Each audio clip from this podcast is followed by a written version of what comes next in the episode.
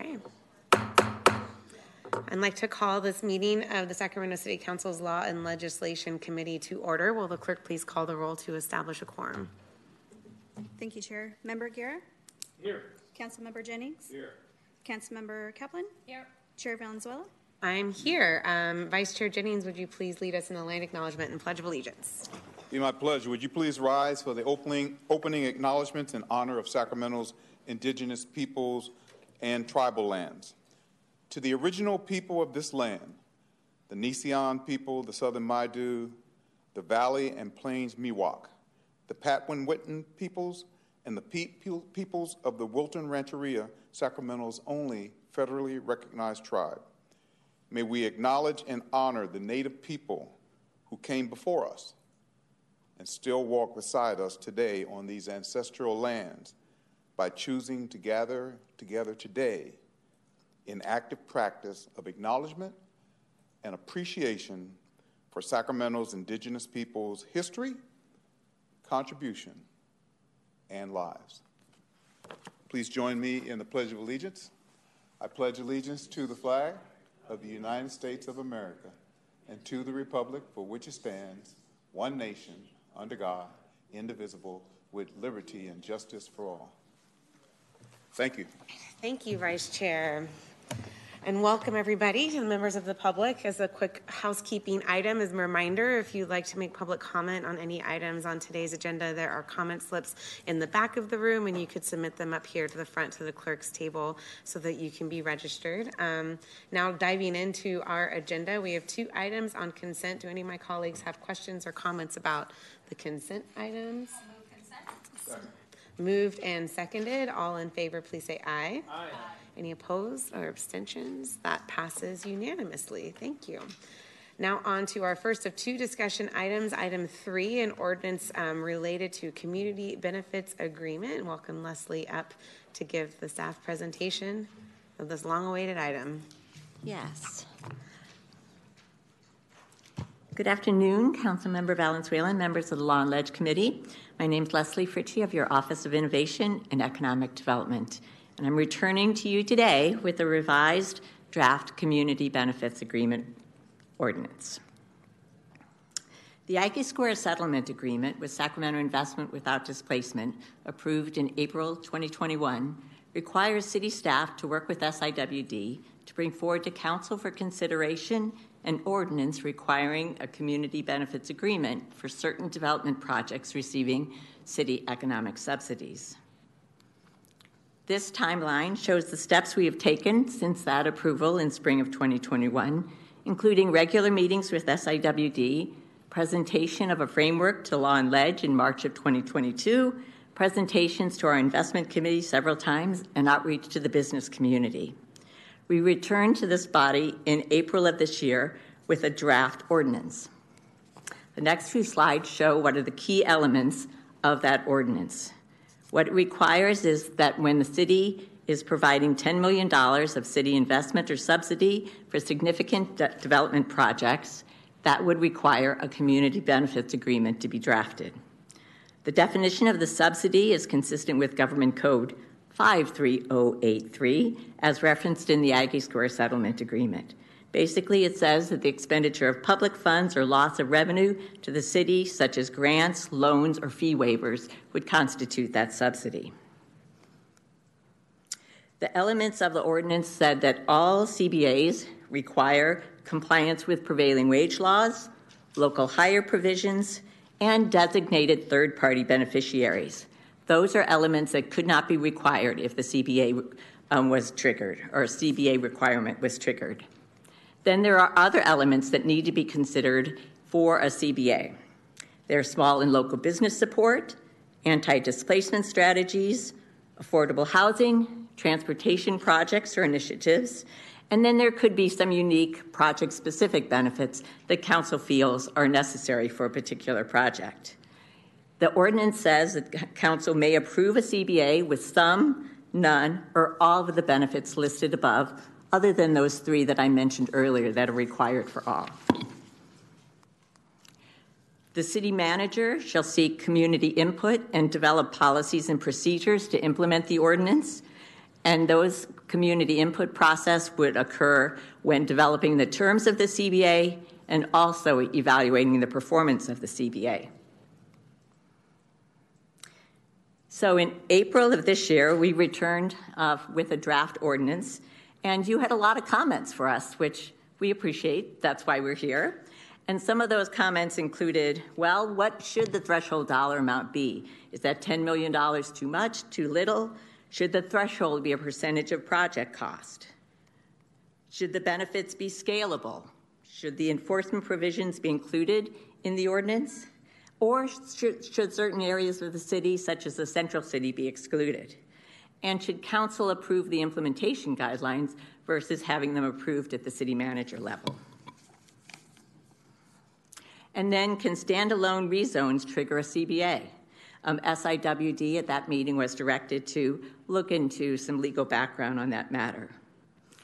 The committee directed staff to continue outreach to businesses and the development community and solicit additional input. So, we wanted to talk for a few minutes about some of the things you raised and some of our um, elements of addressing them. Staff has done more outreach and considered the comments and questions raised. We're still recommending a threshold of $10 million versus a percentage of costs. The percentage of cost approach has some inherent challenges, such as what is the appropriate percentage? Is it 10%, 5%, 20%? And what all isn't considered as you're developing that project cost? We also looked at the only CBA done thus far, and that was the one for Aggie Square. And in looking at that percentage, it is only about 3% of the project cost that the city investment invested in the project. In terms of scalability, one of the attributes of the ordinance as currently drafted is that it allows the benefits to be tailored to the project thus allowing for scalability depending upon the parameters and context of the project. In terms of enforceability, it is addressed in the ordinance by inclusion of language requiring the CBAs to include a term naming a clearly identifiable class of persons as a third party beneficiary, thus providing them some enforcement rights. So we've taken the input, we've made some adjustments, and I'd like to walk through some of the changes that are before you today. So we've added a purpose section which describes the need to balance our economic development objectives as a city with the goal of promoting inclusive economic development and providing community benefits. Per SIWDs, we've adjusted the definition of affordable rent to a more statewide or standard approach. We've clarified in the definition of development subsidy that bonds did not refer to Mello-Roos bonds, CFD bonds, or similar types in which the repayment was passed through to the developer or property owners. And then we've added some additional language in the policies and procedures section, specifying that the policies and procedures that the city manager may adopt include accessible and comprehensive community input process. And I wanted to touch on that last point for a, a brief moment because we've been working rather extensively with SIWD on those implementation guidelines. And they would outline processes for developing the CBA if one is triggered, and would focus on approaches for the community input, as well as metrics and reporting. So, this process has not been an easy one, but staff have tried to strike a balance between the views of the various stakeholders and interests while maintaining flexibility and ensuring that the Council has the ability to tailor the requirements of a potential CBA to the parameters and circumstances of each project. We ask for your consideration today, and per the terms of the settlement agreement, we'll bring this forward for consideration by Council. If Council approves, staff would continue the development of the implementation guidelines. I want to acknowledge, as I'm giving my presentation, the work of Ellen Sullivan, my colleague in OIED, and Michael Sparks, who are invaluable in the ordinance that is presented to you today.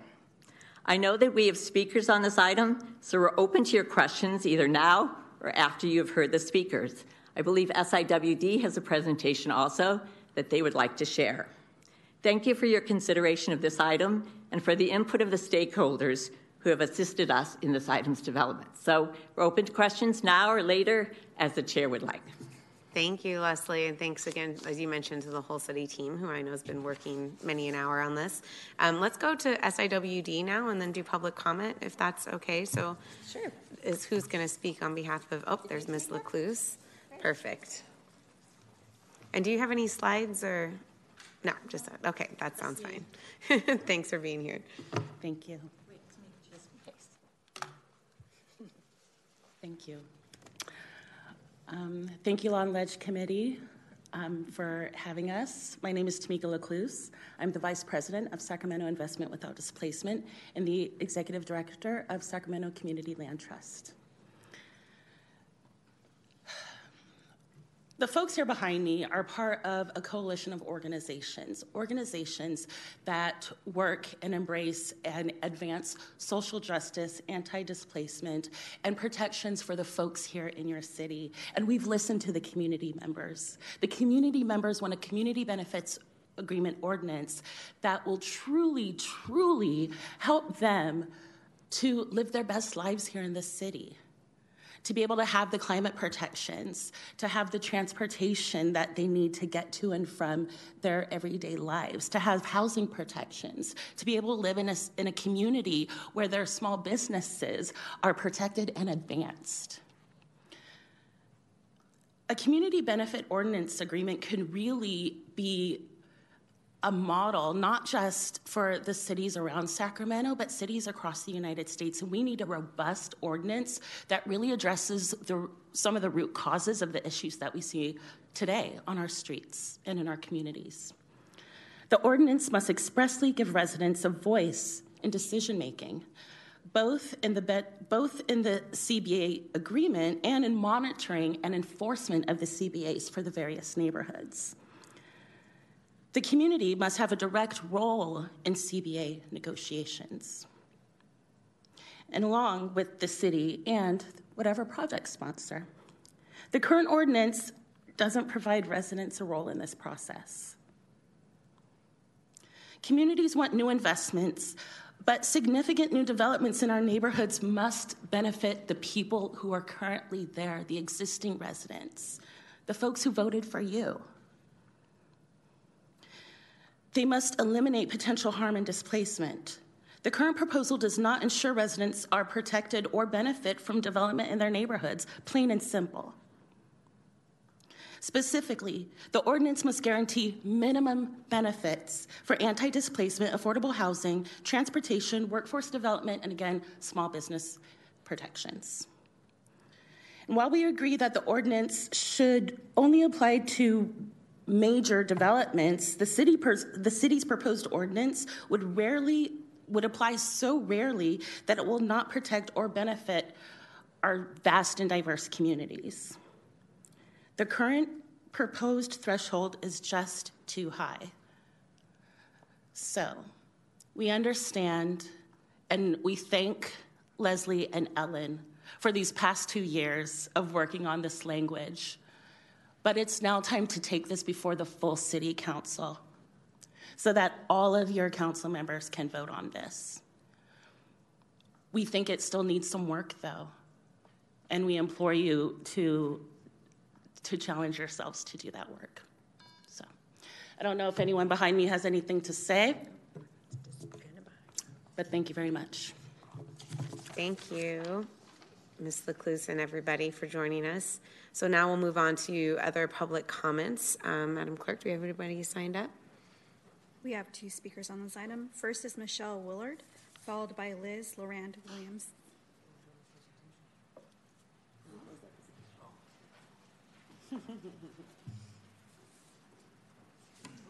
All right. I feel like I live here with you guys. Just kidding. All right. Good afternoon, council members. I think you all know who I am. I'm Michelle Willard. I'm the Chief Public Affairs Officer for the Greater Sacramento Economic Council. Our organization is in opposition to this CBA ordinance that has been presented to the Law and Legislative Committee. After careful consideration, we have determined that there is no feasible way to avoid serious damage to the city's economy and reputation should this ordinance move ahead. We share the goal of increasing prosperity and equity in the community through the creation of high quality, sustainable jobs. We prove that with our digital upskill program and definitely want to go into our underserved communities and help people out of poverty and make sure they get high wage tradable sector jobs. This ordinance would work against these goals by reducing investment and job growth, ultimately hurting low income and underserved communities the most. Competition for investment is global, and I can tell you, someone who does it day in and day out, it is hard to get investment in the city of Sacramento. The city of Sacramento cannot afford to impose uncertainty, cost, and erroneous regulations on prospective investors at this crucial juncture. I think it's important to hear perspective from industry when making robust policy decisions. I spoke to a prominent CEO nationally um, in the construction industry who said, quote, the cost of construction is driven higher by these types of agreements and it limits the competition. This is a hard pill to swallow for an industry that has already seen unprecedented cost increases since 2020, over 40% in some cases, and a significant labor shortage. This policy does not provide an inclusive economy, especially for those in our underserved communities. It won't create jobs for them, which ultimately, I mean, you can pass the CBA, but if I can't bring investment into the city of Sacramento, why why even work on on this on this policy? Kind of pulling the cart before the the horse here. Um, so, with these comments, I hope you consider um, not moving forward with a CBA. Thank you for your comment. Your time is now complete. Our next speaker is Liz Williams.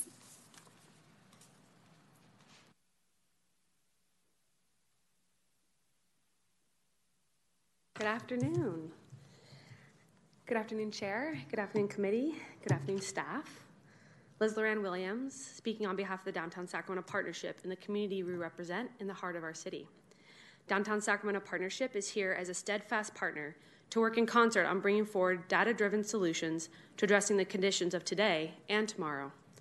While we support intentional and inclusive economic development, we continue to oppose this ordinance as written and ask this Council to reconsider recommendations outlined in our position letter sent to you earlier this week.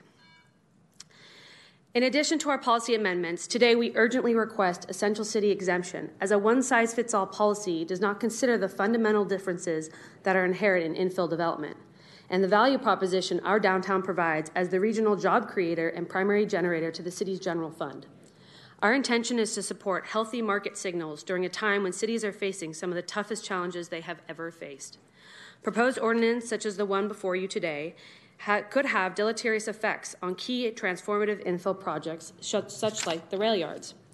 When looking at the CBAO as part of several economic development policies being currently proposed, we ask that you see these initiatives and consider them as part of a holistic discussion on how Sacramento is working towards prioritizing sustainable fiscal future for our city. Through incentivizing expedited housing development that will support long term climate goals. We would like to continue to express our appreciation to staff for their engagement on this item as we work together to build well balanced policies that will bring vibrance to our city. Thank you for the time today and consideration. Our next speaker is Chris Orem, Norm, followed by Rashid.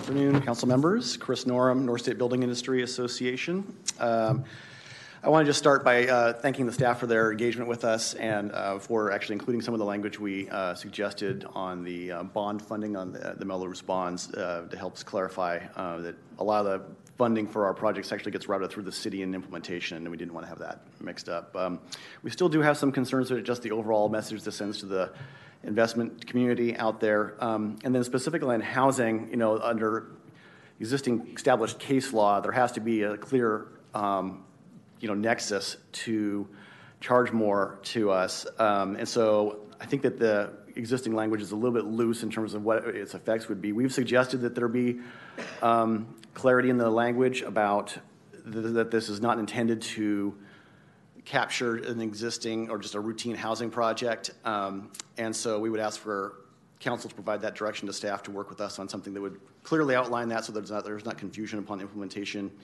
in the years ahead. Um, I am also a little bit concerned about the definitions of affordable housing where it's mixed with um, uh, regular housing in, in many projects, and you could unfortunately net or um, capture some of those projects. So I'd like to work with staff um, on those definitions before this goes gets a full hearing, um, if the staff or if the board was so uh, willing to entertain that.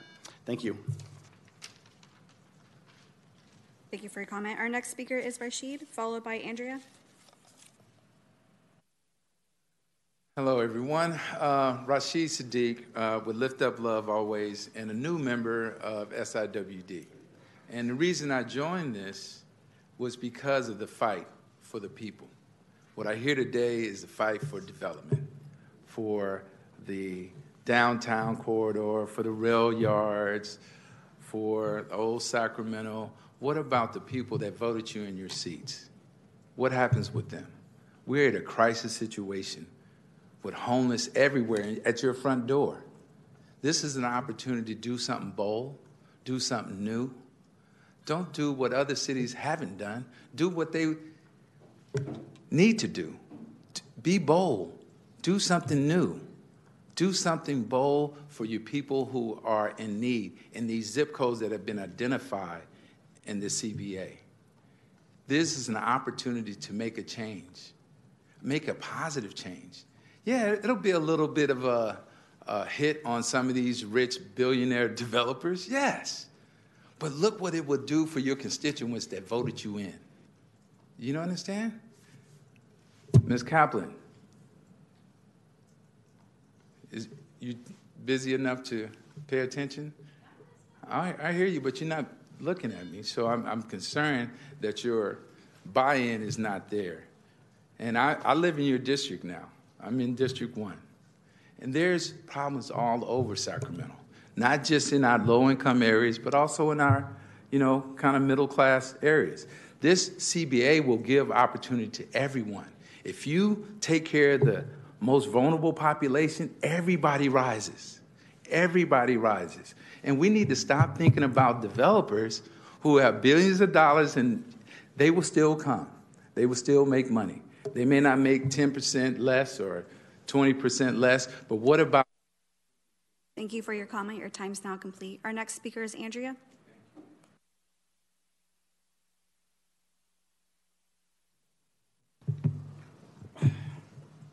I apologize in advance because I'm suffering with allergies. But good afternoon, Chair Valenzuela and committee members. My name is Andrea Cow, and I'm here on behalf of the Sacramento Asian Pacific Chamber of Commerce. And we represent the interests of the over 6,000 Asian American and Pacific Islander businesses throughout the Sacramento region. And we provide technical assistance and advocacy support so businesses can scale and expand their operations. Thank you for your commitment to ensuring economic growth and development in Sacramento with the Community Benefits Agreements Ordinance proposal, as it shows the value this city has placed on supporting the diverse and local small business community. The Community Benefits Agreement Ordinance proposal is the movement and reform we need to provide new, unprecedented opportunities to the approximately 13,000 local small businesses in the city. Upon close review, we note that the draft ordinance, as currently presented, is silent on the value that small, especially minority employers, can play in delivering important projects for the city of Sacramento. We encourage the inclusion of the following language to provision 5A as referenced below. 5A provides small and local businesses with support such as technical assistance, increased access to capital or resources for building improvements, along with a commitment to support small business utilization to promote economic growth and development. The Small Business Utilization Program, also referred to as SBUC, in partnership with the SAC Asian Chamber and city staff, aims to promote economic growth, foster innovation and competition, and supports local communities. The inclusion of this program in the city's community benefits agreement would yield invaluable results and create equitable pathways and opportunities for local and minority small business owners to fully participate and work with the City of Sacramento. We're grateful for the opportunity to provide feedback on the city's Community Benefits Agreement Ordinance proposal. Sometimes that's a mouthful to say. Um, and we look forward to continued discourse and ensuring the diverse. Thank you for your comment. Your time is now complete. Chair, we have no more speakers on this item. All right, thank you everybody for coming to speak, and thank you again to both city staff and SIWD for all of the months and months of engagement on this. It was helpful to see the timeline, and I know some of my colleagues have been involved in this from before it was a twinkle in the eye here. So I want to appreciate all the work that's gotten to get at this point. And I also want to thank the city attorney's office for pre, um, sending a notice to the members of this committee that you know we did the city did enter into an agreement, and you know part of the settlement agreement was that we would send this to the council for consideration. And so I think that is something that they're looking for from us today. It doesn't mean that you can't get to the full council and still say no, I don't like it. It just means that at some point procedurally this needs to get to the full council. And I want to thank SIWD for allowing so much additional time past that settlement agreement so that some of these questions and comments could be incorporated and deliberated on. Um, so that's just my preface for this. I do have a couple of comments of my own. Um, mostly because no one's in the speaker queue, um, want to uplift the Asian Chambers Commerce about small business utilization when feasible. Would love to see their recommended recommended language in the ordinance. I don't think it conflicts with the intent of the language that's already there, and I also think, as was mentioned, it, it aligns with the city's already existing partnership with the Asian Chamber on the small business utilization program, and I think that makes a lot of sense. Um, and I do want to echo some of the concerns that SIWD had, and so I know and appreciate that you know my colleagues on the full council may disagree, but I do share some of their concerns. And I just want to say that out loud in terms of predictability. Because one thing that I say to the development committee at large about this is that we engage in these negotiations all the time already. And they are very ad hoc processes. Um, people come to us for support, and it really depends on who the council member is, what type of support it is, how it's going to work. I see this as a way to create greater predictability and certainty for developers so that they know what's expected of them before they come into the community community. Otherwise, someone who comes in my district is going to be asked to do something different than they might get in District 2 or District 1. And, and that sort of inconsistency, I think, also contributes to, to uncertainty for everybody involved. Um, so, as someone who's sat at many a table um, with the staff here in this room on, on different agreements, I just want to say that I think the predictability and certainty is a benefit to everybody. Um, and I would just like to repeat my one comment from the last meeting about requiring council approval on the policy policies and procedures. I know that it makes folks anxious that that means the advisory groups would be subject to the Brown Act, but I do think that the whole point of this is to ensure greater community engagement and through the process. And I there is a lot in that policy and procedures document that I find really compelling and important that I would hate to see changed by a future city manager without the city council having the opportunity to to weigh in. So those are my only comments at this time. Um, but I would love to entertain a motion to move this to council from my colleagues so that we can continue the discussion. I think staff's taken it as far as they probably can without further direction from the full council. So would love to hear my colleagues' thoughts. Vice Chair Jennings. Thank you. I uh, just want to make sure my mic is on. Thank you very much. Um, I want to thank everybody who came out to speak today. Um, we appreciate that very much, hearing your opinion and your thoughts on this. Um, uh, and, and I heard the, the question loud and clear: Is this a fight for the people or, or the fight for the development? For development, and um, so I too have uh, some concerns that I'd like to raise, and I'd like to hear from either staff and or my colleagues about these concerns, um, and and start a robust conversation, um, so we can make that decision to take it before the full council. Uh, concern number one is the subsidy definition too broad? Or should we look at limiting this to direct financial investment? Concern number two is the $10 million threshold too low for the application of a CBA? I heard the presenters, and the question wasn't whether it's too low, it was whether it was too high. And so maybe I should reframe the question and say, is it too low or is it too high for the application of a CBA? Concern number three there is an unquestioned need for housing. However, should we look at current existing housing projects to exempt them? Concern number four what about existing projects like the rail yards? Long term projects that have multiple needs. Should we exempt them? And my last concern I'm concerned about the potential impact of having a third party beneficiary component to this agreement. If the city is the signatory, Why would it be needed? So I'd like to put those on the table and have a, a dialogue be, either between staff and or my colleagues and start the discussion. Thank you, Vice Chair. I don't know, staff, if um, you'd like to respond to any of that or if you'd rather hear council discussion or committee discussion, I should say. Let's see. So um, what I heard is, let's just take them one individually if we could, Councilmember Jennings. Um, the subsidy d- definition too broad, or um, should it just be limited to dollars? Um, I also will um, ask my legal attorney to, to chime in, but um, in the settlement agreement, it references the government code section, and uh, the definition that we utilized for the community benefits agreement ordinance as drafted is tailored from that uh, government code. And so um, if we if we narrowed it, made it even um, more defined than what is currently included and the reference to the government code, um, there may be some ambiguity as to whether we're, we're fulfilling uh, what was outlined in the settlement agreement. But I'm not an attorney, and I have one to my right, so he might want to add something as well.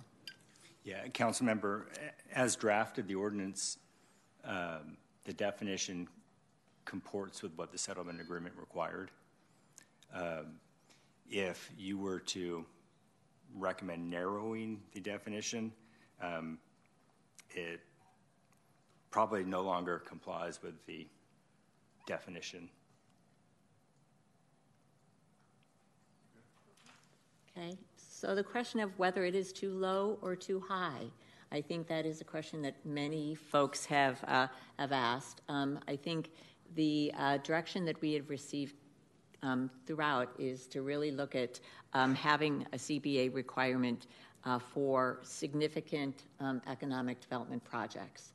And so we did uh, go back in time. I looked at, you know, potentially almost 20 years of investments. And there are um, a few projects that are over that $10 million mark, but a lot of projects that are under that $10 million mark.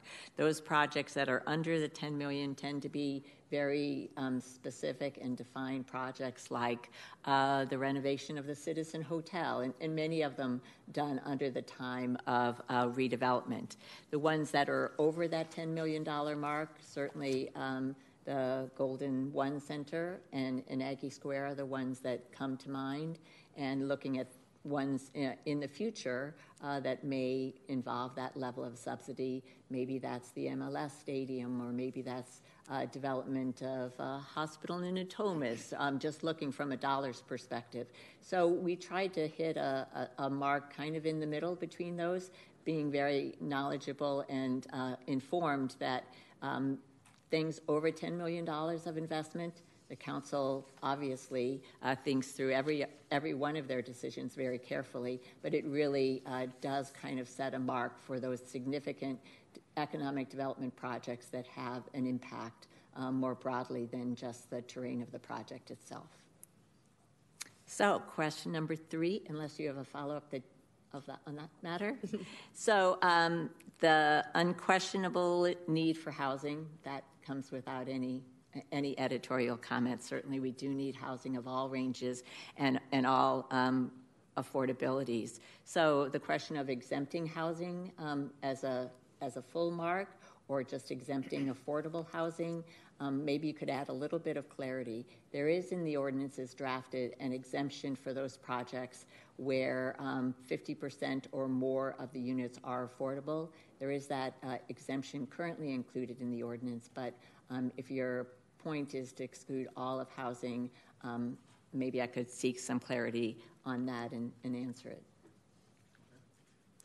Okay, then um, ongoing projects such as the rail yards, which will be um, ongoing development project probably for many years to come. I think that's a policy question uh, for the council, whether uh, you want to uh, exempt those projects or exempt certain areas of the city. So I don't know that I have necessarily um, a, a, staff uh, comment on, on that matter. Um, I think it is important to um, to make sure there's an equitable approach as we go forward with uh, with the ordinance. So, um, but I think that's a policy call that uh, I would actually um, put back to you, but certainly open for, for more dialogue on it. And I think the final question was around the third-party beneficiary. And that. And that's a great question for the city attorney. Hello. Yes. Um, So the settlement agreement required that the ordinance is brought forward for council consideration, um, have a provision that allows for community enforcement of the community benefit agreement. So the ordinance that goes forward to council needs to present that option, and having an identified group of people be a third-party beneficiary under the contract, under the community benefits agreement, is the only sort of feasible way that we could come up with to implement this term. So again, the ordinance that's presented to council needs to include that. That doesn't mean that the council necessarily has to agree to that. And is, is it required or is it just an option for CBAs moving forward if it was adopted as currently drafted? Like, do, are we required to have a third-party beneficiary in the Yes. current? Okay, thank you. So as it's currently drafted, there must be a third-party beneficiary. Okay. Other comments, Vice Chair? Okay, we'll go on to the Vice Mayor. Uh, thank you very much. First, I mean, boy, this has been quite a quite a saga, you know, and where we are today. But but I, I've had the opportunity to be part of um, the the start of this, and even well before, um, you know, Chancellor May and Aggie Square started with our focus on what could we do to revitalize Stockton Boulevard? What are investments could we do to begin to streamline streamline the permitting process to help um, the construction of housing and affordable housing? uh, to address issues of transportation and looking at uh, you know how we how we increase options for folks and how do we create more local job opportunities for families so that they don't have to leave um, their neighborhood and their city and uh, so I, I wanted I wanted to put that in the context here because that that's what sparked um, you know the the work that led to the CBA because regardless of whether Aggie Square happened or not, the city was still committed in figuring out how to address those. And because of it, we do have you know construction happening right now on multiple sites on Stockton Boulevard for affordable housing. Uh, we do have in plan now uh, a robust conversation about a bus rapid transit system down Stockton Boulevard. Uh, and we've looked at how do we provide more uh, business opportunity at the Fruitridge Center, although I wish they would have saved the old uh, mid-century modern neon lights. The the Fruitridge uh, Shopping Center has been remodeled and it's now um, bringing new life to the boulevard, um, including a uh, uh, you know a Dutch Brothers, which I, I don't I don't get the attraction, but it's great that it's there and active. You know, there's a long line all the time. But um, so uh, all to say that that uh, that was the the impetus to provide for the neighbors there, and part of that was this CBA. So to the uh, to the point that I think we wanted to get out of here is make sure that that in an area like that that was encompassed that it it met those localized needs, and I think that's uh, an important factor that that always shouldn't be brought up, and um, and so I worry about something way too broad and way too general as well.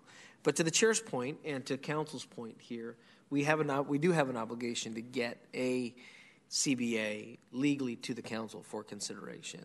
Um, you know, I appreciate council's clarity on this, um, on having the that the settlement agreement requires us to include the definition of what a subsidy is. Uh, I think I may I may have concerns about all of those specificities in that. Um, uh, and then um, the second definition about the third party agreement. We instituted a, a, different model for the Aggie CBA, where it's an ordinance and the city's held to the standard of executing its, uh, its public law um, to do that. Um, and, um, and I think I, I prefer that approach over this, but my understanding from council here is that the settlement agreement is very specific about making sure that that option is included in that. Is that, is that correct? Yes, it is. Okay, good. good. So, um, so I think those are important things for us to consider in a, in a, if there's a motion to move forward here today, which which there should be. I think we're legally obligated to try to get something to the council um, in some form or another. Uh, but I do have concerns. Uh, number one, on the housing piece. Like we've been, this the city's done as much uh, tremendous effort on the zoning and planning and our even our general plan and permitting process. And I'd hate for something to frustrate or convolute that aspect. So I would prefer a, uh, a motion moving forward that just keeps it clean and include this, and takes out housing out of that aspect. I think we have enough complications right now on, on that front. Um, uh, and bear in mind, the CBA that we did do included a negotiated uh, aspect where we were able to put in 43 million of our mid-year budget into affordable housing that we put on Stockton Boulevard. Of of that, some of that we did on Del Paso and some of them in the central city, but a big chunk of it was in that area. Um, uh, the other piece here is we we have had a um, I wouldn't call it a um, uh, what do you call it uh, a doctrine, but uh, but very much a, a, policy about creating some level of uh, predictability. And I think I, I, probably disagree with the chair's point in this. We've tried to create uh, predictability with folks who are planning on pipeline projects. So I think the points that uh, are brought up about um, something as, as far as the rail yards, and I had an opportunity of, to walk out there and see through the project. And as great as an inspiring and, and the, the decades work that it's been, it's also a very fragile project. Um, and uh, and I, I, worry about the fragility of some of these. Um, uh, uh, I wouldn't say grandiose, uh, inspiring and inspirational projects that I think could transform an area that's been forgotten and neglected for um, you know since uh, since you know the, the, the early starts of our city. So. Um, I think it's it's prudent to think through a uh, a motion that considers something that at least cuts that aspect out. I understand the the concern about the central city, but that seems to be a, you know, also a very big chunk of of, uh, of the ordinance. But at, at least uh, uh, having seen where we are in our in our conversations with the um, the uh, authority, uh, the and what I mean by that, the EIFD authority for the rail yards, and then looking at what's being projected out there, I worry about our ability to actually execute that project, or is it going to be another half a half a century of of uh, land that we're trying to clean up? So on that aspect. Um, and then um, and then finally, I just I you know there's there's a give and take here.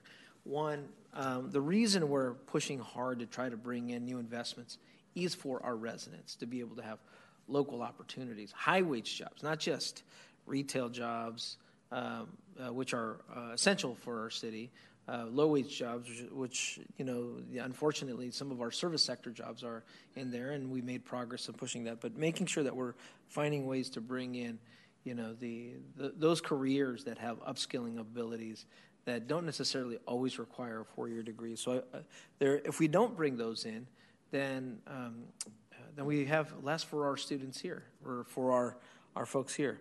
And at the same time, we want to make sure we're, we're making sure that the development community and the business community are doing right by their community. So that's the tr- tricky balance we're we're put we're putting forward here. So those are, I think, the um, I think the questions that my colleague here, the vice chair, brought up are are very prudent to focus our conversation around about what kind of motion comes out that.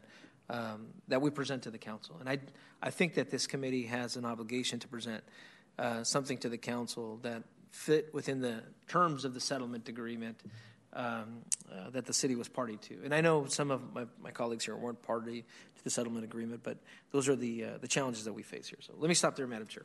And, uh, Appreciate your thoughts, Vice Mayor. Um, Councilmember Kaplan. Thank you, Chair. Um, I just want to echo the concerns of the Vice Chair and Vice Mayor. Um, I mean, one of the greatest challenges we're, we're, facing is a little bit of that that unknown as a local government. How do we encourage robust economic development that includes high wage um, jobs while ensuring that our surrounding communities don't fall prey to gentrification. I mean, we saw that unfortunately during um, COVID. People from San Francisco were moving here and easily paying way more than a typical Sacramentan would pay for housing, thus further causing uh, our housing crisis.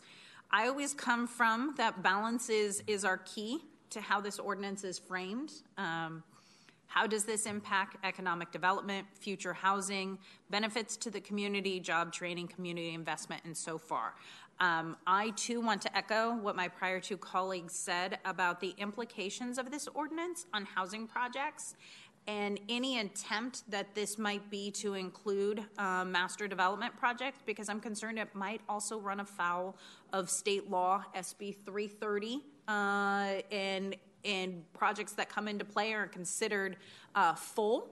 You know, uh, fees are frozen. Would this be something that uh, does run afoul to what state law says? So I would uh, support and entertain that it, we make very clear that single family housing development, multifamily, standalone housing uh, projects, uh, master plan communities are not part of uh, the CBA or CBO, however you want to claim it. We, I mean, we're under a eight-year housing plan. We're already falling behind. This was just recently adopted 2021. We got eight years to build 45,000 units, which is an obnoxious amount yearly um, and we're not even getting close to building 5,000 housing units, which we know is part of the reason that we've got our unhoused crisis. So where is that balance? Because I will always go back to where is that that balance. Um, specifically, I will just say, you know, I've got Greenbriar and Northlake. 1,200 units are planned and coming in. Half of the community is developed, another 1,200 are coming. Um, I have to be very mindful that we don't do something at the city that, with the high cost of financing, they're already not, uh, they're already discounting the sales on the house, the high interest rates, that we don't do something that stymies more housing. While we need community benefits, that where is that, again, balance on what we're doing? Um, Specifically, uh, as staff has mentioned, which I want to say thanks to staff and everybody who's been working on this. I was non-council when this when this came about, uh, so it has definitely been something that I read and reread and try and uh, understand um, because I know community benefit agreements when they were created are really about big projects you know, and how does that affect the sound, surrounding community? But uh, in my district, we have the old Arco Arena site, uh, which is now called Innovation Park, which will include a hospital, school, housing. Um, I uh, am not of mind that this should be included in the community benefits agreement because this is going to be a for profit hospital. It is already going to cost over a billion dollars, but they've already triggered a 20% requirement for affordable housing is already going to be constructed there. There is already a PLA in place which spells workforce housing, local hire, and many of the other things. And uh, I am working, and staff is working with an EIFD, which will also include community benefits that will be included in there. So we need to make sure that as we look at CFDs, EIFDs that are in my Natomas area, that those are not included in what would trigger the 10 million because that is negotiated directly. So it's um, it's not something I, I, I want to see you know in in something that is presented to council. I think Councilmember Jennings, you brought up uh, a really interesting question on a third party beneficiary. So here's my question to legal counsel. Just because an uh, agreement has a provision in it doesn't make it legal. Why is this provision legal? Just because somebody signed a settlement doesn't mean a, a, provision is legal. Why? So I don't expect you to answer this on the spot. Would love for you to follow up. Um, but that's what I haven't heard. Just because it's in the agreement doesn't mean it's legal. In the settlement agreement? In the settlement agreement, yeah. Okay. Because I just want to make sure I understand your question. Yeah. So the settlement agreement says this has to be in the ordinance, but it doesn't mean by putting that provision, putting that requirement in the settlement agreement means that it's actually a legal provision that we're allowed to put in in a community benefits ordinance. Okay. Am I making sense? I understand your question. Yeah.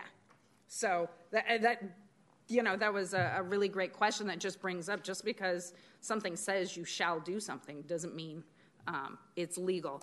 One of the things that was not brought up, and I had mentioned previously, uh, and I think should be presented as an option for the full council to look at, um, is very clearly uh, making sure that housing is not in, um, that we any zoning changes are not included in the definition of benefits. I would like to see the downtown corridor be exempted. Um, and then uh, on the threshold of triggering the uh, the 10 million, which is in 3.156.060, um, the $10 million, it should be annual, or it should be every 24 months reassessed, not 60 months in alignment with uh, inflation. And that adjustment should begin in 2026, not in 2027. And then the question I don't feel like I fully heard is on the accountability, who's charged with monitoring this? Well, I get the settlement agreement has certain things, but what is the city's obligation in this? I'm going well, I'll speak to that, and then you can add, perhaps. Um, so it would be, uh, since we would be a signatory to the CBA, um, and we would envision that every CBA has monitoring requirements, that it would be the city staff obligation to monitor uh, progress under those terms. And so then that brings up what is the cost to implement? Well, I think the cost to implement will uh, depend in part on how many um, different benefits are included in the CBA. So if there's multiple benefits, I think there's some exponential cost to that versus perhaps one benefit. So it's a little bit hard to quantify, but uh, we could, uh, prior to going to council, um, do some uh, analysis of case studies as to estimated uh, cost for implementation based upon some parameters. And I, I, think that's fair. I think it would be appropriate that in the write up to council it does say if this is adopted, here's our draft estimate subject to change of what it would cost to implement because I think again balance we have to look at holistically what is everything the city is is doing and do we have enough staff um, to handle this and if we don't what is the cost of additional staff and are we making sure um, we're doing something very mindful uh, that can be implemented so um, not an easy thing. I can't say that I am uh, comfortable with how it is drafted right now. I think it needs a little bit more work, uh, but I understand what the uh, settlement agreement says. Great. Thank you, everybody, for all of the thoughtful comments. Um, I will say, um, you know, I think based on the discussion we had last meeting, zoning is very clearly exempted because we can't quantify it. That was part of the legal analysis um, discussion that the city attorney had with the SIWD. Um, also, I cannot ever recall us giving $10 million to a housing project that wasn't affordable, but if there, if I'm wrong on that, let me know. uh, just, uh, I mean, that would be great if we gave that much money, especially to affordable housing projects. But um, so I guess then the the question of the motion on the table here, I will say that. Um, I mean, I don't really understand the utility of exempting market rate housing. Um, or other specific. I think I have a lot of questions also about how to define pipeline. Like, is it a sparkle in somebody's eye? Does that count as a pipeline project, or is it like actually in the planning process and agreements have been drafted and certain steps have been taken so that we ensure? But I have no objection to you know if projects are like going forward. I mean, obviously, as city policy, we don't change requirements as someone is already midway through the process because that would be disastrous for some projects, and I definitely understand that. But I guess I'm curious about how we define pipeline, and when you think about something as big as the rail yards, with so many components. You know, it's like, how do we really define? And I know uh, Assistant City Manager Jasso and I have gone back and forth on like, how do you even quantify something like the rail yards when you have an EIFD that isn't tied to a specific project? Like, would that even qualify under this ordinance or would it need to be specific project based things, which I think probably based on the reading of this ordinance as it is, would be necessary. Um, so I guess the question is, we've given you a lot of food for thought, staff, a lot of things to include in the next staff report, I think, in terms of discussions, but um, would love to entertain a motion to advance this to council for consideration. Again, keeping very clear that a vote today does not mean a vote tomorrow and that, you know, we're really just following through on the procedure of getting staff's analysis on some of these questions and points that have been raised um, so that the full council can deliberate since we've given you a lot, um, staff, and want to give you a chance to be able to think through and discuss those things. So um, I see a couple of my colleagues punched up, so vice chair and then the vice mayor. Yeah, I just want to um, make the point that um, I want the motion to include that when it goes to the full council, that it goes in the effort in, in, in the area of a workshop. Because I feel like a workshop gives us exclusively the amount of time to be able to focus on the item and focus on all the different areas that we've talked about, catch our colleagues up, and really have a robust conversation of moving the agenda forward um, to the degree that we can have um, a facilitator as well who is uh, versed on the item, I think might help us tremendously as well. Uh, but it's just trying to do all this in a regular council meeting Mhm. with all the other requirements, I don't think would benefit the council or benefit us Mhm. or the public. And so, in a subject of this matter and the amount of time we spend on it, I would recommend strongly that we do it in a workshop environment. Okay. Yeah, that's fair, especially given, as Councilmember Kaplan mentioned, we have three new colleagues um, who were not here during the very robust discussions that have been happening over the better part of the last year and a half. So that would be good. So happy to entertain a motion, um, Vice Mayor. Uh, great, thanks. Uh, yeah, and I think I remember you, you and um, the chair and uh, and Councilmember Vang and Loloee had just been seated when we Yeah. took the vote. it was your first We just dove meeting. straight in, yeah. So yeah, there's a lot of history here. Yeah. Um, well, look, I, I, here's what I think I'll, I'll propose here. Um, number one, let's um, uh, move the item to council um, and uh, request that it be done um, in a format as indicated by uh, the vice chair here. Um, uh, it may require then, in in some cases, uh, one or longer meeting to be able to discuss it. Uh, two, um, you know, uh, I think I'm going to leave the 10 million number there since we haven't been able to identify that. But I think between now and council, um, the trigger number, um, I would ask staff to do their due diligence with, um, you know, respecting the Brown Act with the, with other members of the council about the that number. Um, that's still a, an issue, so that's more of a staff direction. But let's leave that in there. Um, I think I've heard here from my colleagues, and I and I, I just I, I feel that at this point we just we should be clear about excluding standalone um, housing projects, um, and um, at least moving forward to council, there may be some changes in, during council.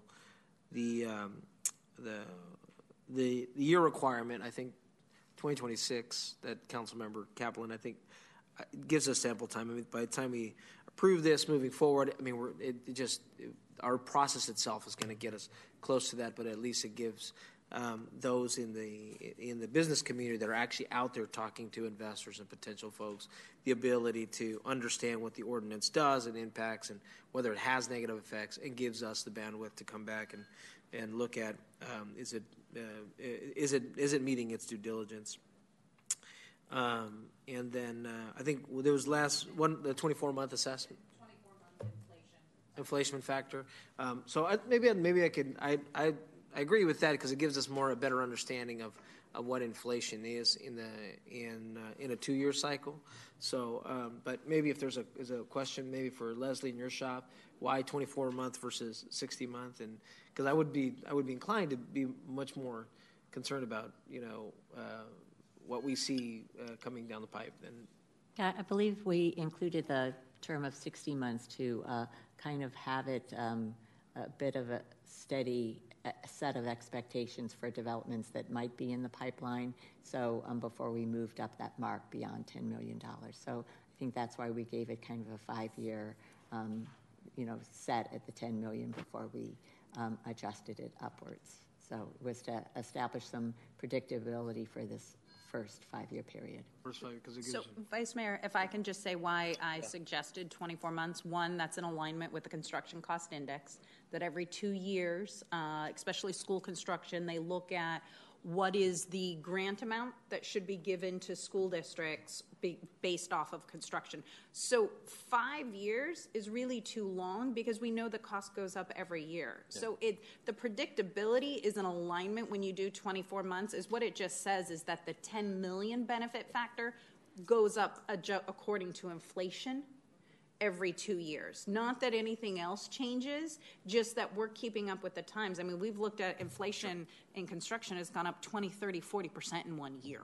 So, um, but there is uh, the engineering news and review. There is a Western state standard that is looked at, has been analyzed, and I think it's only appropriate when you look at how much construction and everything has gone up, that I don't think we'd be doing our due diligence if we didn't adjust it accordingly, and that's why I suggested. Understood. I'll, I'll, I'll, I'll uh, agree with the 24 months, but I do want to, I think we've got some time to dive into that and, and see what, uh, you know, I mean, there's obviously reasons why our school districts use that, and they, um, uh, and they have a much tighter margin sometimes than we do. So um, let me, let's, let's go with the 24 months, and then I'd like to make sure that we dive into, into that for a little bit more. Um, and uh, and then as as far as um, I'll, I'll make this more of a direction that is to have staff put together, um, you know what uh, what would be um, the question of pipeline, you know, and um, what I'm hearing from my colleagues and I feel the same way is there are certain projects that that are in a, uh, in a I would say a very fragile, uh, you know, economic ability to even execute. So I'd like to see like which ones those are. Is it uh, you know is there a definition for um, what we consider the rail yards? Is it the EIFDs as a boundary? Is it you know uh, a, uh, specific plan you know a model or a specific plan definition? Uh, that that seems to be what I'm hearing here, and so I we I don't want to try to you know identify that specifically here, but I think we should be clear by the time it comes to council about if there is going to be an exemption then which one, uh, uh, you know, what is the definition for that? And, and, today we heard entire Central City, we heard Innovation Park, we heard, you know, uh, rail yards, and so I think uh, rather than trying to hash that out, let's let's work through on what what exemptions and what uh, the definition of a zone would be or a project would be. That's a pipeline project. So that's more of a direction than um, than a specific language here. Let me stop there um, and see if staff uh, understood a little bit of those those points there that I've kind of chicken scratched on my notepad here from the conversation. Yes, Councilmember Guerra, I think uh, for me, I, I, understand your direction, and uh, if we ask ask for clarity um, after this, but I, I, think I'm clear on what your direction to staff is. Very good. Let me let me stop there and see if my colleagues, if I articulated what our conversation was. Yeah, and I'd love the um, city attorney if you want to weigh in. And I also just want to think about just timeline because I support the intent of having like a workshop discussion. But are, is there any sort of back end timeline we need to be aware of, or has that been sort of tossed out the window with the fact that the timeline was well, like I'm looking into ago, the audience originally? and, and, and, and capturing uh, Gabby's uh, Gabby's smile because it, uh, at this point in time uh, we have um, an extension of the settlement agreement uh, which uh, took it to June of this year, so we're already a, a little bit uh, behind behind times. I mean, what's a few uh, months between to bring friends? it forward? Uh, but uh, I think the point is we're moving forward with the process with City Council direction. So um, I would hope that we could um, talk with SIWD about uh, extending that timeline perhaps till the end of the year, but we'll certainly look at uh, council um, calendars and um, look at timelines for workshops. But I think uh, they've heard uh, your comments today and the desire to have a more um, extensive conversation. So hopefully they'll work with uh, with staff to adjust that timeline appropriately. Thank you. And City Attorney, you look like you're itching to say something. Yeah. I, I, just wanted to make the comment about the uh, workshop format. That's fine, but ultimately it does need to go to council for a As an item. vote. Yeah, Yeah. correct. No, no, this that the motion is to send it to council, and uh, Let's but- do a workshop first. Yeah, exactly. And and the thing is, is that you know I don't I, I don't think it would be fair for when we have 40 items on the agenda that this is uh, bunched up, and that's what I'm hearing from my colleague here is that that we need to it, not only for the public but also for the council members who haven't been involved to be able to have that uh, that level of conversation. So. Well, I love it when there's 40 things on the consent agenda, actually. I just, I love reading contracts. I love all of it. Um, so, do we have a second to the vice mayor's motion? Awesome. Moved and seconded. All in favor, please say aye. Aye. Any opposed or abstentions? Passes unanimously. Thank you all. And thank you again, SIWD. I know a lot of you don't get paid for this, so just want to acknowledge. Thank you very much for your comments. All right. As the chamber's transitions here, we will move on to item four, ordinance amending various city code sections related to solid waste management. Hello and welcome. Hi. Grab the, the magic wand. Uh, Good afternoon, I'm Erin Treadwell. I'm the Waste Compliance Manager with the city's Recycling and Solid Waste Division. We're part of the Department of Public Works. Could I please ask folks in the chambers to keep it down so we can hear the staff presentation? Thank you. Thank you, Madam Chair. And uh, we are bringing some code updates to you uh, today uh, regarding uh, solid waste, and I'll jump right in. Uh, there's uh, two big drivers as to why we're bringing these updates to you. Uh, one is our favorite law, SB 1383, the short-lived climate pollution reduction law, which uh, is what's been driving a lot of the changes in the solid waste uh, world in the last couple of years. Primarily, it's the um, food waste and organics recycling law. It touches a lot of things um, just beyond waste. And one of the re- requirements with that law is that we have to make sure all of our code is updated and in alignment. So much of the changes and updates before you today are to meet that state requirement.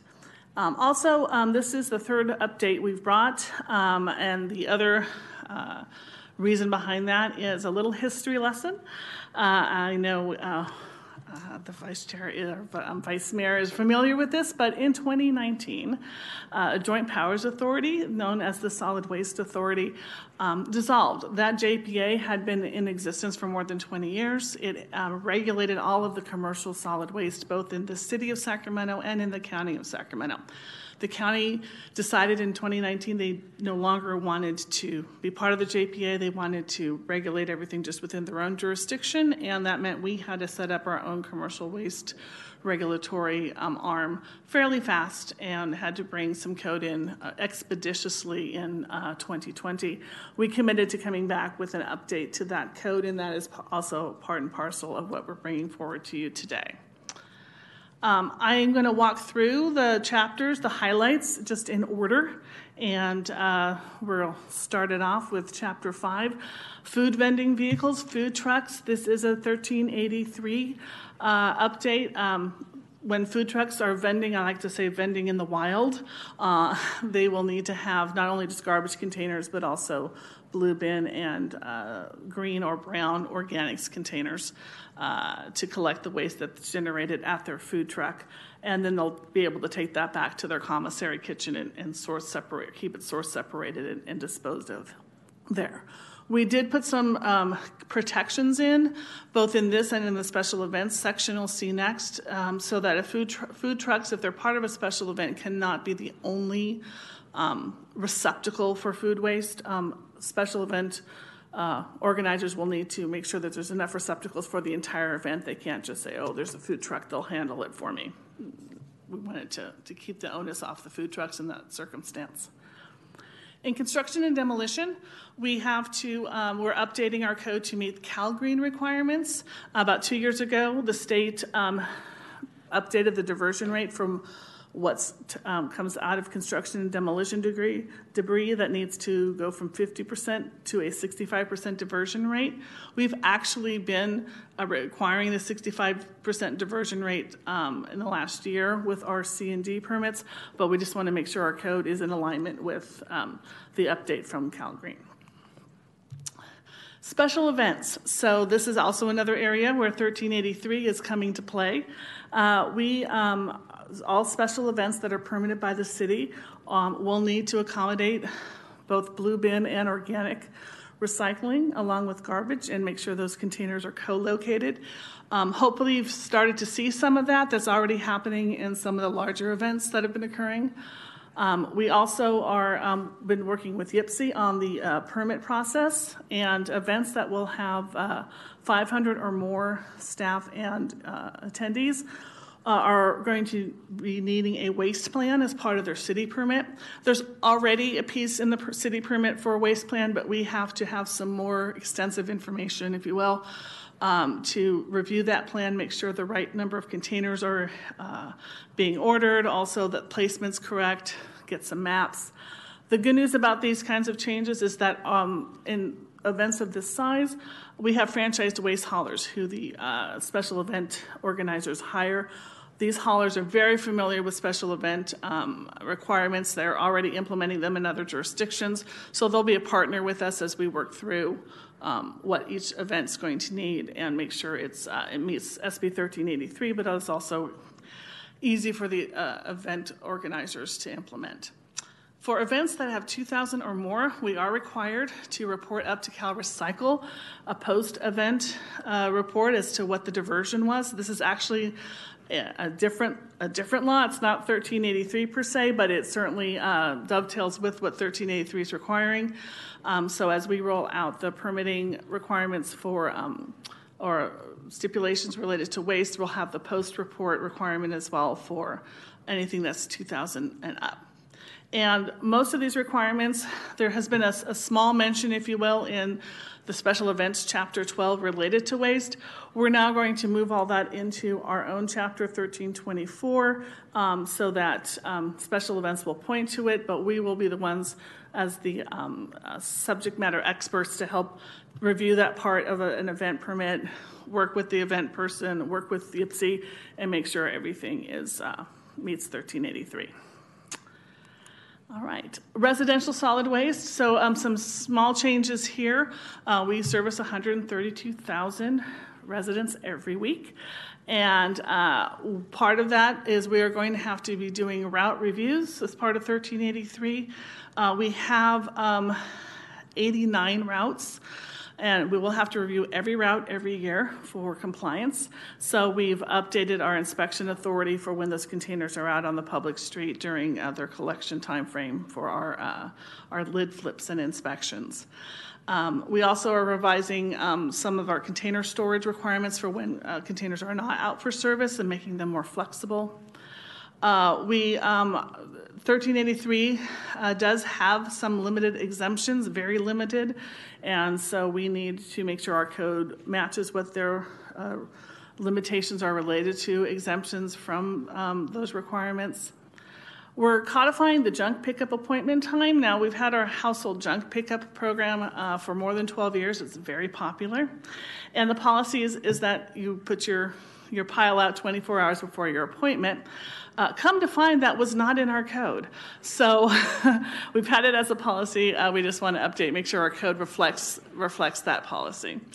And um, you know, over the life of the city, we've we've called things all sorts green things, green green lawn and garden, um, loose in the street, yard waste, green waste, food waste all of that is now kind of being um, wrapped up into one article to ad- address organic waste, and it's all of those things falling under that chapter. So that was a bit of a cleanup.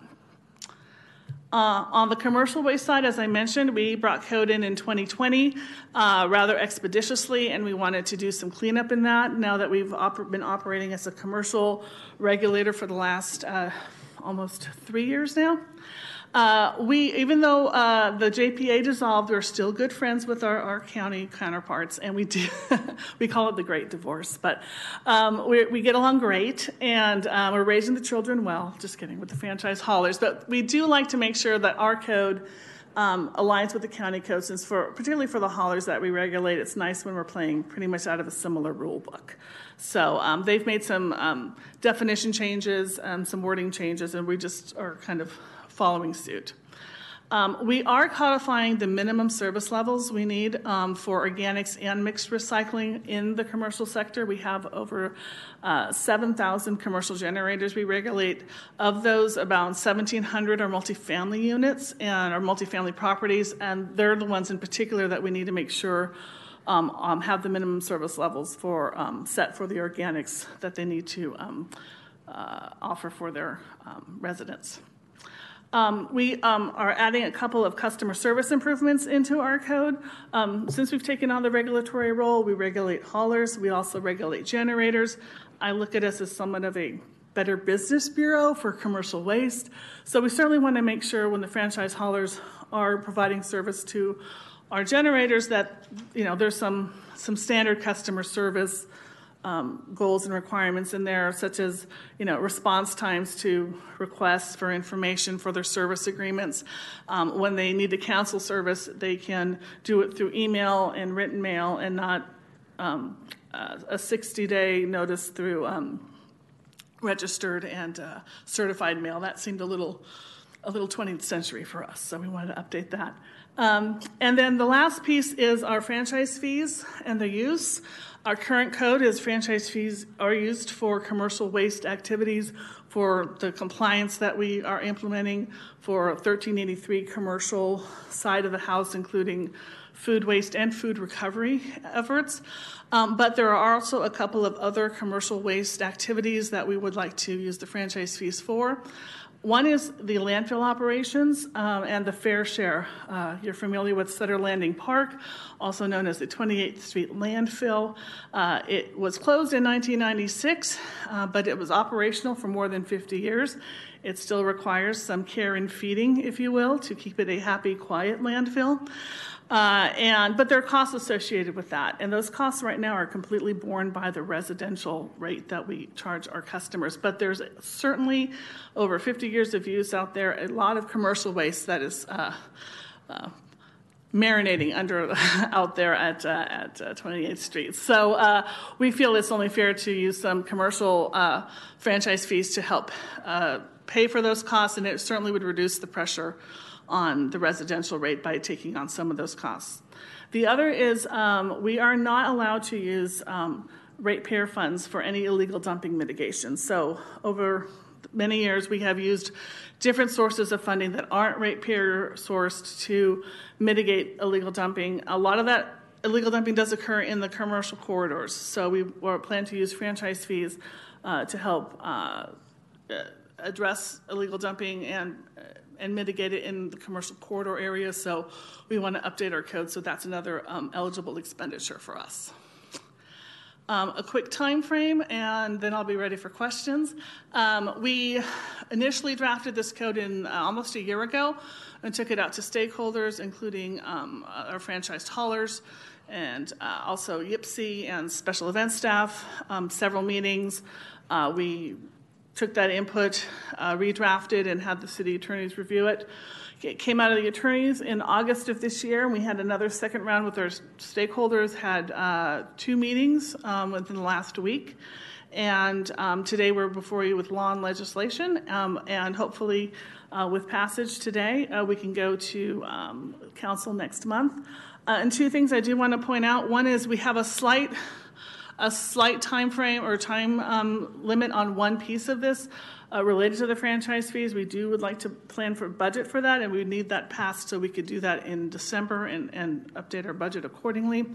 The other piece I want to bring to the dais is the input we got from one hauler uh, that we work with is that in our code, um, in chapter 13.24, section A4, it's related to special events and organics. We stipulate that there must be a green organic bin. Um, one of our haulers has a brown organic bin, so we're going to add the word green or brown uh, to that section, and that does uh, meet 1383 requirements related to colors. So, with that, so I just want to say, I don't know if any of my colleagues noticed it, but she did about 90% of that from memory. Yeah. Did you notice that? I just want to say. Thank you. I acknowledge that. Thank you. And also, thank you so much for moving the commercial pickup time back to 6 a.m. I cannot tell you how many people's lives we changed, colleagues, by giving the city control over commercial pickup. Because in Midtown and downtown, getting woken up at 4 in the morning when those dumpster trucks came through your alley was horrible. And when we changed that, man, people's lives changed. Great. Through the waste services program. I mean, there you go. Thank you. Changing lives every day. All right. Do uh, we have any public comments on this item, Madam Clerk? We have no public comment on this item. Okay. Uh, colleagues, turning first to the Vice Mayor. Thank you, Madam Chair. But uh, boy, you know, I mean, if this was the old Solid Waste Authority, uh, we'd have some public commenters because we like the trash talk there. And but I'm pumped. Uh, but in seriously, uh, you know, I, I do miss. Uh, I do miss. I think it was the worst mistake um, that we separated the Solid Waste Authority, and um, you know, it, it was a. It was, it was, as we called it, the, the divorce, you know, because the other partner didn't want to be part of it. Um, and uh, it's unfortunate because 1383 is such a big lift and having to do this in an, uh, uh, an expanded time, uh, plus also the opportunities and the ability to do use innovation, um, could have been um, well positioned. And we had just started a study with uh, with uh, Sac State and their engineering and environmental science department about you know, what could we do um, with, uh, with one, of the state requirements, but also the need to, to capture uh, what's more dangerous than CO2, which is methane, like 25 times more um, dangerous than, um, than the NOx that we see out there. And so, you know, first uh, to say, and I, I want to thank the city staff because, uh, you know, all of you were lived through that experience, and I'm not surprised that she did it all by memory because some of it is uh, is PTSD um, from uh, from that experience. Um, you know, I'll start by by saying that uh, um, I appreciate where we are today. Thank you. You know, and um, there is one benefit that we had we had we did have a difficult time for the central city at the solid waste authority and being able to do have a little more control specifically here um, there's a benefit to that, and uh, um, and particularly when we were looking at tools of how do we do trash pickup around um, you know bus stops and whatnot. We started that. I think being able to control that a little bit in our own cities is a, is a benefit. Um, number one, let me start off uh, with the franchise fees. Uh, uh, one, I, I have concern actually of using all the fran- or the franchise fees for the Sutter's Landing landfill. And that landfill serviced a lot of residents. It serviced commercial folks, but a lot of residents. And so, um, you know, uh, it is a, cost to ratepayers and residents. But I, um, but I, I worry about what's the marginal return based on how much franchise fees we have versus how much we spread that cost over all the ratepayers. So that I want to I want to explore that before we come to council, uh, because the reason um, and very controversial. We increased the franchise fees on the commercial haulers uh, significantly to address illegal dumping and to address the quality of life issues of you know, uh, you know uh, mattresses and um, kitchen stoves and you know, uh, and other, you know, uh, equi- uh, other trash being dumped in front of people's homes, particularly around the commercial corridors, but all those communities around the commercial corridors. Like as soon as you pulled off of Stockton Boulevard on McMahon, somebody was just unloading a truck on one of the avenues, and um, uh, and to and and so the franchise fee was increased at that time uh, controversially, and the haulers after the fee was instituted, the haulers were very engaged and wanted to make sure that that it was used appropriately. So I think we're going backwards. And even though that policy decision was made by a different authority, it's still coming from our haulers with their, that are in within the city of Sacramento. Now, the majority of the landfills, the majority of the haulers are also in my council district. And so I, I also um, you know, have a lot of uh, interest in this because they're also the employers of a lot of the people here too. So, and they they're they're a great career. The city's also one of the largest ones there. So I would like to look at, uh, you know, have a conversation about, you know, our needs on the franchise fees uh, and what uh, and what we're how are you how we've been using them since we came over. I know some of them were used to just get started up because you know we had to basically create a new department um, without any revenue to do so. But uh, we used to have about a million point two, million point three in unallocated uh, revenue coming from the uh, from the city portion of the franchise fee. So I I wonder where that that's at. And we would use we would add we would, we started trying to do a program with the um, the PBIDs um, to be able to help increase that that service. So I think that would be a um, uh, uh, a unique way. So I'd like to maybe have a further conversation on how the franchise fees. But in my opinion, uh, addressing the illegal dumping um, has to be has to be top priority because that's what the fee was increased for, and that's where the major need is. And if we look at 311, that's what we're seeing. You know, so um, the uh, the other piece is on 1383. Um, you know, we're uh, right now. Hopefully, regional sanitation district will move in the direction that it needs to to create. Uh, you know, uh, a, a fuel. Uh, looking at fuel cells, and um, but more importantly, the production um, of hydrogen production from its um, uh, digester uh, as a, uh, localized source of hydrogen production. Um, I would hope that we would start looking at also how's the city engaged and what's our policy moving forward uh, on that aspect of it. How are we look when when we know that there's going to be uh, a change in in the needs for heavy duty vehicles. I do think that our heavy duty vehicles, as we transition out of um, natural gas vehicles, that uh, those heavy duty vehicles will probably be better served by hydrogen vehicles. I'd like us to see can we be involved, whether it's through regional sands or ourselves, in meeting some of our diversion goals um, to, uh, to look at how do we produce our own hydrogen.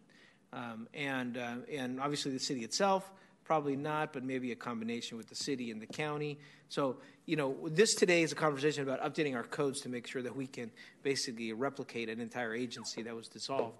But I think we need to take this time to also think through about what is the next 20 to 30 years of uh, us managing our solid waste as um, as important. So uh, those are, I think, the, the, the two big pieces um, um, that I think we should be considered. Uh, and the other piece is uh, also uh, the last piece is, and this is much more uh, maybe a question for.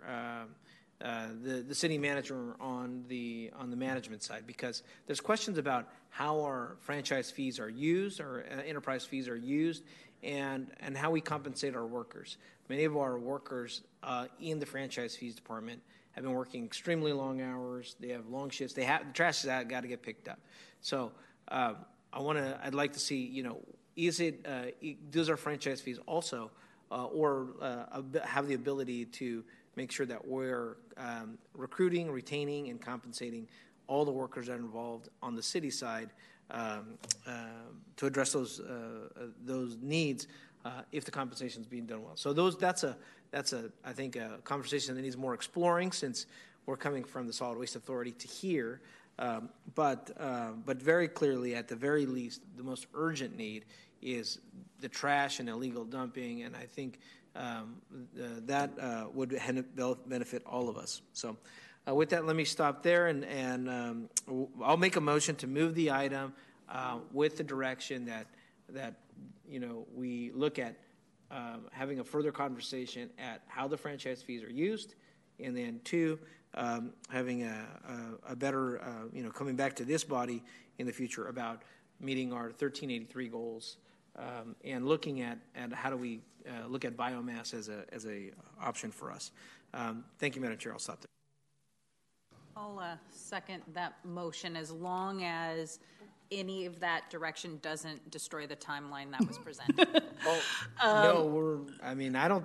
I mean, is that going to destroy the timeline? It, well, the, the the piece, the the franchise fee piece, is the piece that does that have the timeline on it. There's no other L and L meeting um, uh, between now and December, so before budget. So. Well, I think the vice mayor was talking about having maybe a staff discussion, and that's sure what I that that's what I assumed and yeah. wanted to confirm. Yeah. So thank you, Excellent. thank you. I, I just um, wanted to clarify so we were all on on on, on the same page. Okay, okay so thank you. Then I'm I'm good with the second, um, and then I just want to say you know, thank the staff. Um, you know, I, I jumped in after the, the great divorce, but I serve on the sanitation board, so I am getting up to speed on all the fun stuff, trash related. Um, and I always think we're better together. So thank you as a city for our leadership of trying to mirror what, what the county's doing. I think it just makes it easier. Uh, I had sent earlier questions, my staff had, so thank you, Erin, for taking the time to answer those. Um, the one I think that bears a little repeating, and, and you already gave the answer, but for, for record, um, especially the large special events uh, requirement to donate all leftover eligible food to a food recovery entity. Um, I'm really interested as to how we're going to implement that because we need to be thoughtful. I think people want to comply, but how are we helping those who are going to put in those applications comply with the requirement and they don't get unnecessarily dinged because it is a lot. It is a lot. Um, and I do want to take an opportunity to thank my staff, Margaret Kashibas, who's here, who has large part of the, the staff report and of the edible food recovery uh, answer I'll be uh, sharing with you. Um, so uh, in 1383, uh, uh, we are going to be required, or we are required to recover edible food.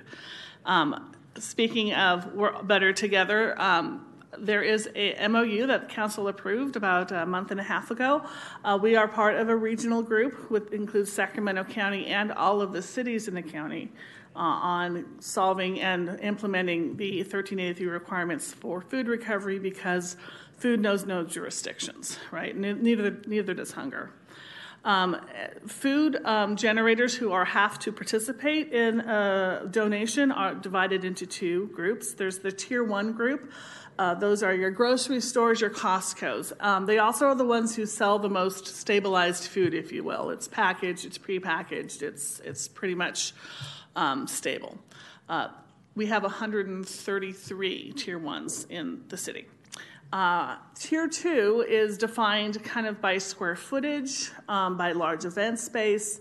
Um, we have about 55 of those that we've identified across the city. Um, those uh, tier twos will need to, in 2024, begin to be part of a food recovery process. They're much more of a challenge. These are large restaurants. We're talking Golden One Center. We're talking the convention center when they're having, you know, the you know 2,000 plate dinners, those sorts of things. Um, so what the regional group is starting to look at, and these are these are just general solutions that are being thought through. Um, I doubt we will probably be implementing a tier two a recovery program until late 2024. And when it does happen, it will be region wide. It won't just be in the city. But some things that are being being tossed around are there. There's an app for that. Um, apps that um, that we're looking at that um, these tier two generators would be um, enrolled in, and when they have food, they're like, "Hey, I've got five plates of egg foo young," you know, and you know, different uh, food organizations or even individuals claim it, they go drive over, pick it up, and they get that meal. So they're looking at those sorts of things. They're looking at, um, with hospitals are also part of the tier two group, um, potentially collecting f- uh, food that they haven't used, taking it to a ghost kitchen, for lack of a better term, and turning that into stews and other things, and then freezing it so that it can be stabled and used later on and not have to be consumed within the short time frame that that cooked food needs to be dealt with. So those are the kinds of things that the regional working group is going to start to explore um, to try and solve for that. It's not going to be easy, um, but um, like you said, we're better together, and and hopefully. Um, that's something we'll be able to bring forward to you in the future. Perfect. I'm just curious and want to stay up to speed on that because I think a lot of people, events, others are going to you know, it's going to be hard to roll out and get people to understand and the coordination. I know there's going to be bumps.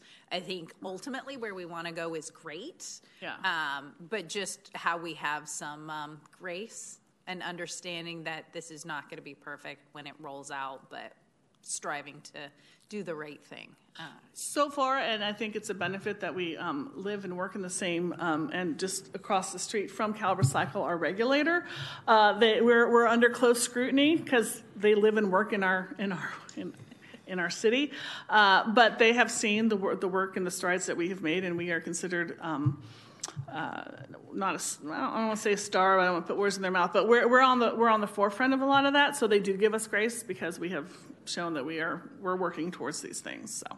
Well, and I just want to say thank you because a lot of that is relationships. Yeah. Um, and I appreciate all the hard work staff is doing with that. So that was all I had. I appreciate that.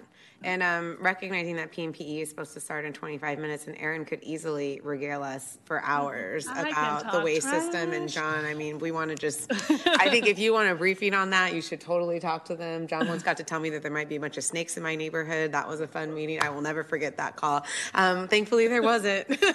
but you know the unending trials and tribulations Yeah. of the things you all get to deal with. I know the vice mayor had another comment, but I did just want to stipulate to the point of hydrogen and biomass and biogas. Um, there are significant environmental justice concerns with these new technologies. Platforms are coming out right now on those, and so I just want to caveat and make sure that staff is aware that I have significant, and it's an evolving, especially as hydrogen kind of come onto the field and has become more popularized. Um, it's something that doesn't often remove fossil fuels; it just decarbonizes fossil fuels, and I think uh, there's a broad concern about where this technology gets used, where the pipelines go, and and generally what our goals are. So just putting that out there on the phrase since the vice mayor brought up biofuels and vice mayor last comment, please. Yes, uh, this is uh, to the, you know, um, uh, more for the city attorney, city manager's office. Uh, uh, you know, we just had um, Sol Blume and uh, Aftershock, and one of the concerns that came about was uh, when we do have events, the multiple different departments and the and some of the, you know, for events that are that are not contiguous here uh, around that for the for the producers and the providers that we uh, make sure that we're doing a better coordinated effort on what their requirements are for those types of events and collections. This will be on top of what the fire marshal and what code does and everything else. This will be another thing that they'll have to be concerned about. So I just I want to ask that the depart that the department work with um, all the other stakeholders, and there's going to be more on that conversation. But I just want to leave it at that because it is another level of uh, complexity that'll be added.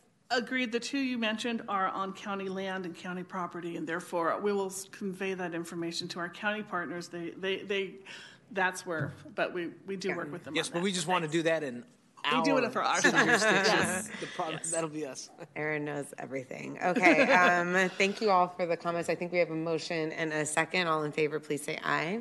Any opposed or abstention? That passes unanimously. Thank you very much, as always. Any council ideas, comments off agenda? Any public comments off agenda? Great. Those of us who get to sit on this dais again in 20 minutes, we'll take a quick break, and the rest of you are adjourned.